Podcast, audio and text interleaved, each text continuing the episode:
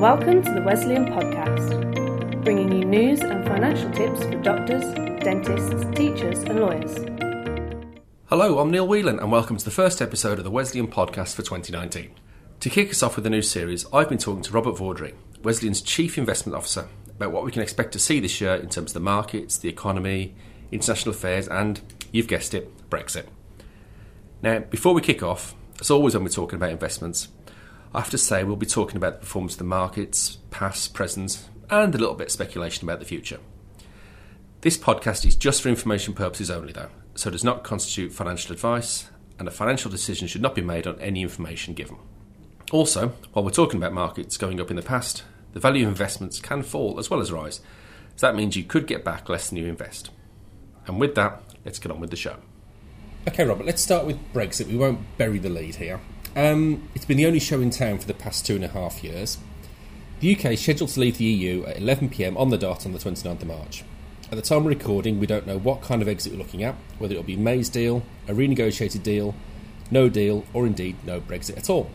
Brexit's still a minefield, with the poll showing Remain and Leave still more or less at 50 50, the majority of Labour Party members wanting a second referendum, and the majority of Tory members wanting a no deal. So, Robert, let's go through those in order, shall we? Well- M- May's deal. Now, at time recording, it's going to be voted on on the 15th of January. What do you think of that? So even before we get to May's deal, we're in a period of guerrilla tactics within Parliament. So we're recording on a Monday. Tomorrow uh, is the finance bill vote in Parliament, of which it looks like there will be an amendment which will try and block any finance for a no deal. So over the next couple of weeks, all sorts of outcomes could happen. But let's say whether they fail or don't fail, we'll get to the point on the 14th or 15th of Jan where Theresa May's deals come before Parliament. Today, I'm pretty certain it will fail. Doesn't mean it goes away. It means that she will be able to then go back to her colleagues in continental Europe again and ask for further amendments. Now, I don't think there's much chance of much happening, but certainly we will not get to a solution just because her deal fails. I think when her deal fails, um, the Labour Party will then do a vote of no confidence in the government. That, unless they can convince the DUP to support Labour, will fail.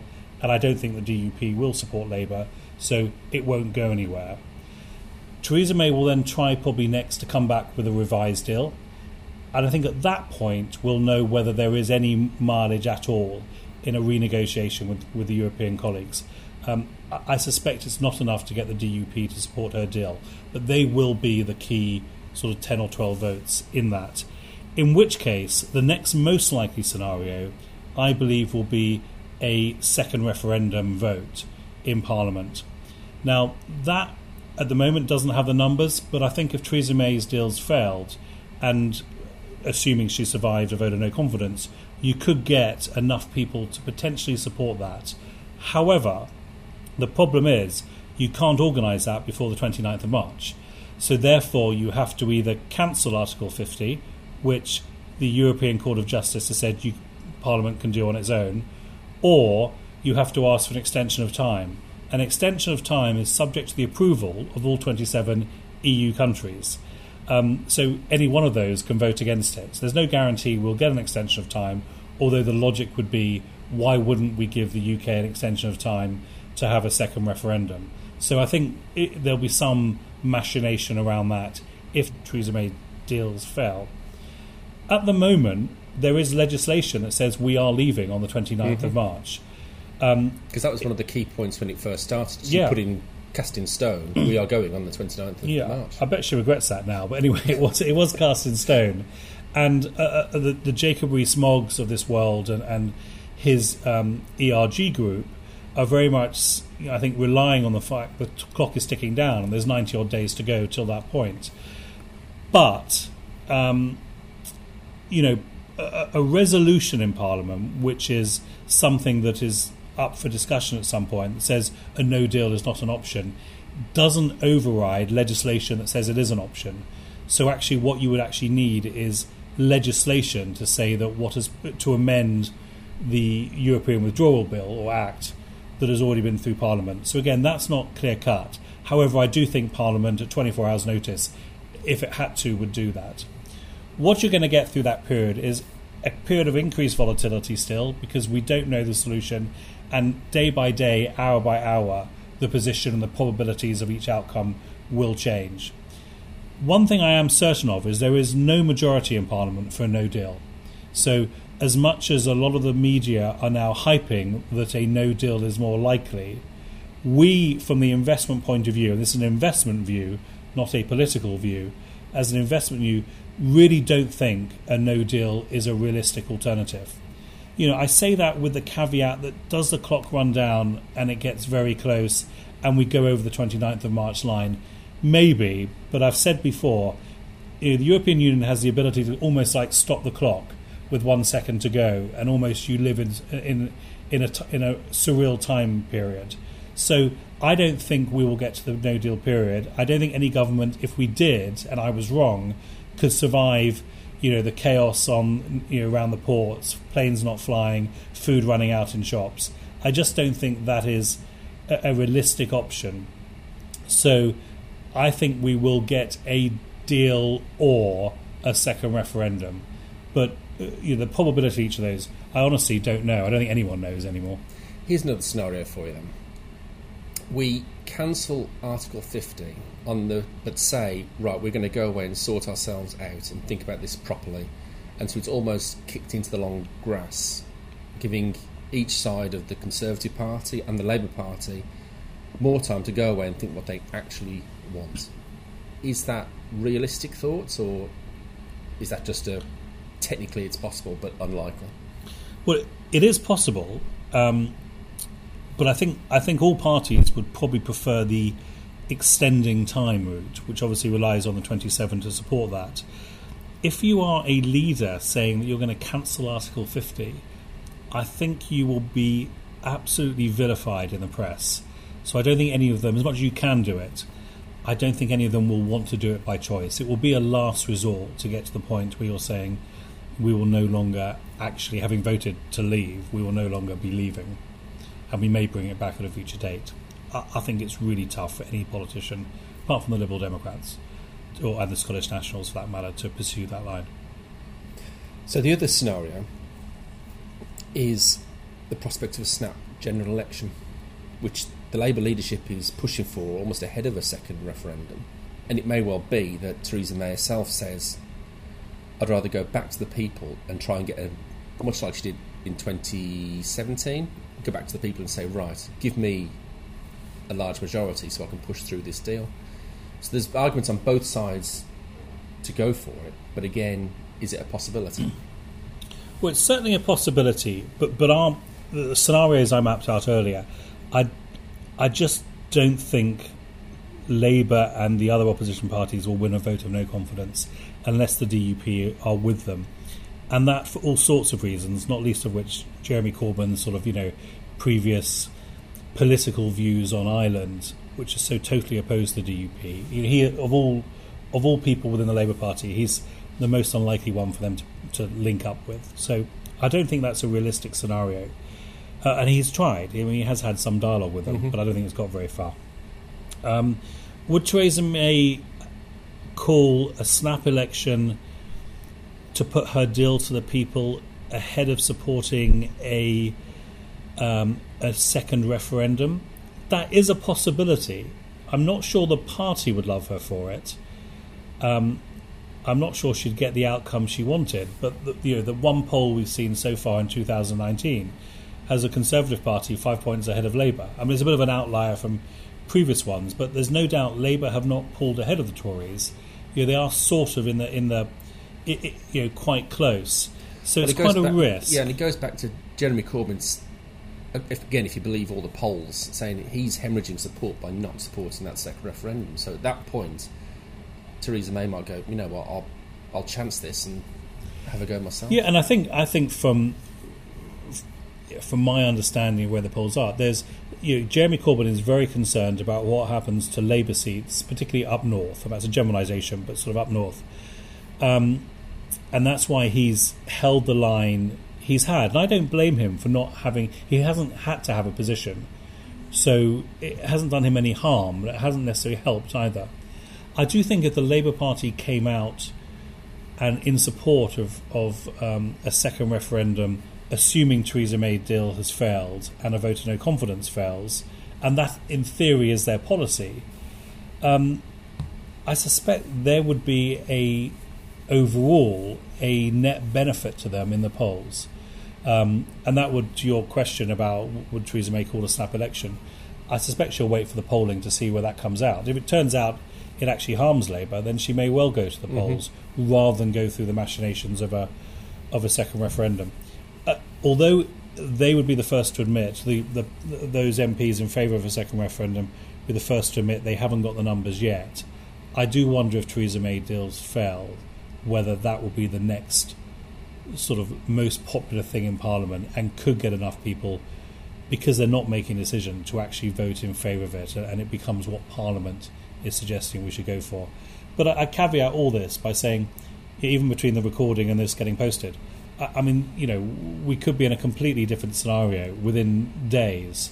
We well, just keep, don't know over the shoulder of the television, to see if anything's breaking at the moment. Yeah, you know, and uh, you know, we did, we recently did the uh, retirement seminars up and down the country, and again, people would have noticed I was probably looking at Sky TV up to sort of one minute before I went on stage, because sometimes you know you have to you know you have to live real time some of these discussions, and I think it is getting to the point. Look, the, I think the one thing with all this is we all want to come to a conclusion. Yeah, I think even I, who love all this stuff, I'm sick and tired of it all. I just want to know where we stand so we can plan for the future. Um, and maybe in due course, I'll, you know, you might want to ask me about so our investment calls 2019, and I'll talk about how that might impact stuff. Okay, well, let's leave Brexit to one side for the moment, and let's look around the world because, um, yeah, there are things going on in America at the moment. Not least of which is Donald Trump uh, shutting down half the government to, um, in the hope of getting his wall built. Now, that was one of his key campaign promises. He said, "I'm going to build a wall on the southern border. I'm going to get Mexico to pay for it." But the reason the government shut down is because he wants the American government to pay for it. So there's all sorts going on there. But from an international perspective and how it affects the markets, what's going on at the moment that's related to this? So in the US, um, last December was the worst December for equity performance for 50 years. And that was because we got the perfect storm of Donald Trump, uh, you know, not doing a deal with China, a trade deal, and he's a trade, but you know problems with that. Um, him being very publicly critical of the Fed, um, and markets do not want the president and the Fed chair falling out. Um, and probably a variety of other views about his tweets and his government and who was leaving, and a general sense that there was no direction, um, you know, foreign policy fallout, all the rest of it perfect storm. Markets suddenly went, you know what, despite your tax cuts, Donald Trump, we just don't know where it's all going. And they sold. Bit of panic when it's cold. However, his tax cuts did stimulate the US economy, along with major infrastructure investment, particularly on the back of a lot of the, um, uh, the hurricanes, uh, particularly in southern USA. So he had done some good things to prime pump the economy. And the US economy uh, in the third quarter, annualized, was growing at about 3.4%. That is a phenomenal growth figure for a major developed economy. Credit to him for doing that. Mm-hmm. But that was the peak. The US economy is now beginning to slow down. But this year, 2019, we think it might grow at about 2.3, 2.4%, which honestly is not bad. Not bad yeah. And consumer confidence levels, they've come off their peaks, but they still remain high. That There's an index that comes out once a month it's well above 120, and sort of what, anything above 120 is sort of, I think fantastic result. So the economy in 2019 is is doing well, just not as well as it had done previously. We believe that in 2019, Donald Trump will be forced to do a deal with the Chinese. And it will be, for both China and the US and the world generally, a good deal. Could he have done a better deal if he'd negotiated it more than just America and China, but it's all global in China. Yes, but it will be a good deal. The Fed, um, partly because of the view about where markets have got to, and markets have oversold, we believe, but because of um, where that's got to, the Fed is no longer proposing four interest rate rises in 2019, which at one stage it was doing. You know, my guess is now there may be one, there may be none. You know, the max we're probably going to get is two, but suddenly, you know, that means it's it remains cheap for American corporates to borrow money, and actually for mortgage owners and all the rest of it that we have in the UK. So that is good news for the equity markets. So we actually think the US economy will carry on in good shape. It will, you know, equities have been oversold because of the perfect storm will get over all that, and US equities will do very well in 2019. For us in the UK, based on sterling, actually the one drawback of that will be we also think this year, despite the earlier comments, a Brexit deal of some nature will happen. So that level of uncertainty will will go beyond. It'll be risk off in the markets, and uh, UK markets will want to rally because you have to remember a trillion US dollars was taken out of UK equities during the last 18 months because of Brexit. Mm-hmm. So, not all, but a lot of that will come back into the market. You will have sterling rise on the back of it. There'll be a rally in sterling. Remember, it was 150 something when we had the referendum. It's about 126 today.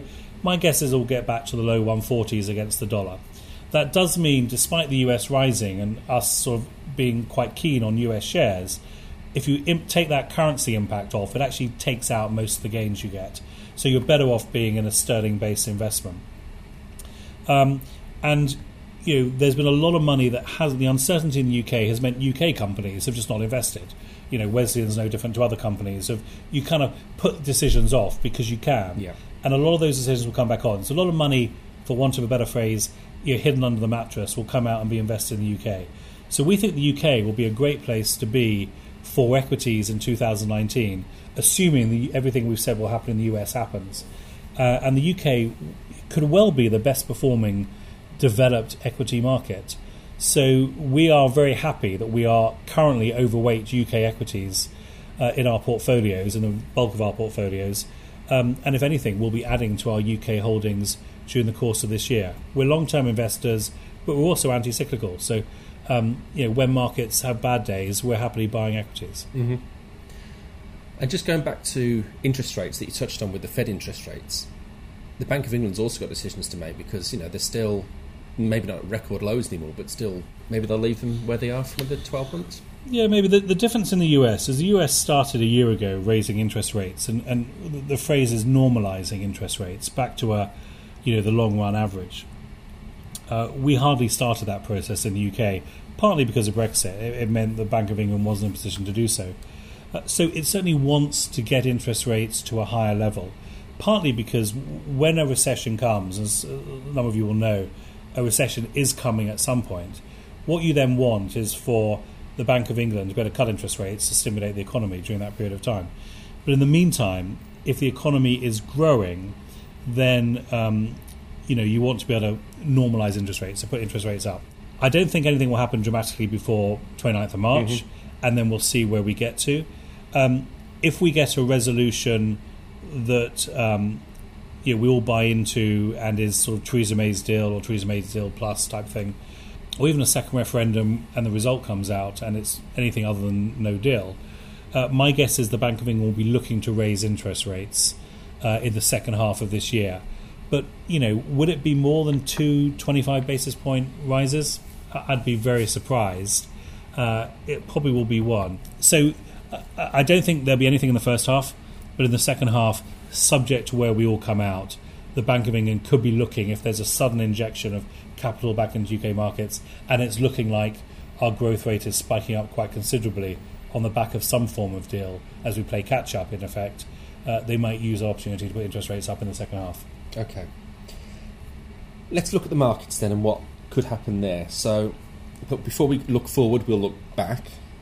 Over the past three months, it says here, the FTSE 100 fell from just over 7,400 points to 6,700, which is about a 10% drop.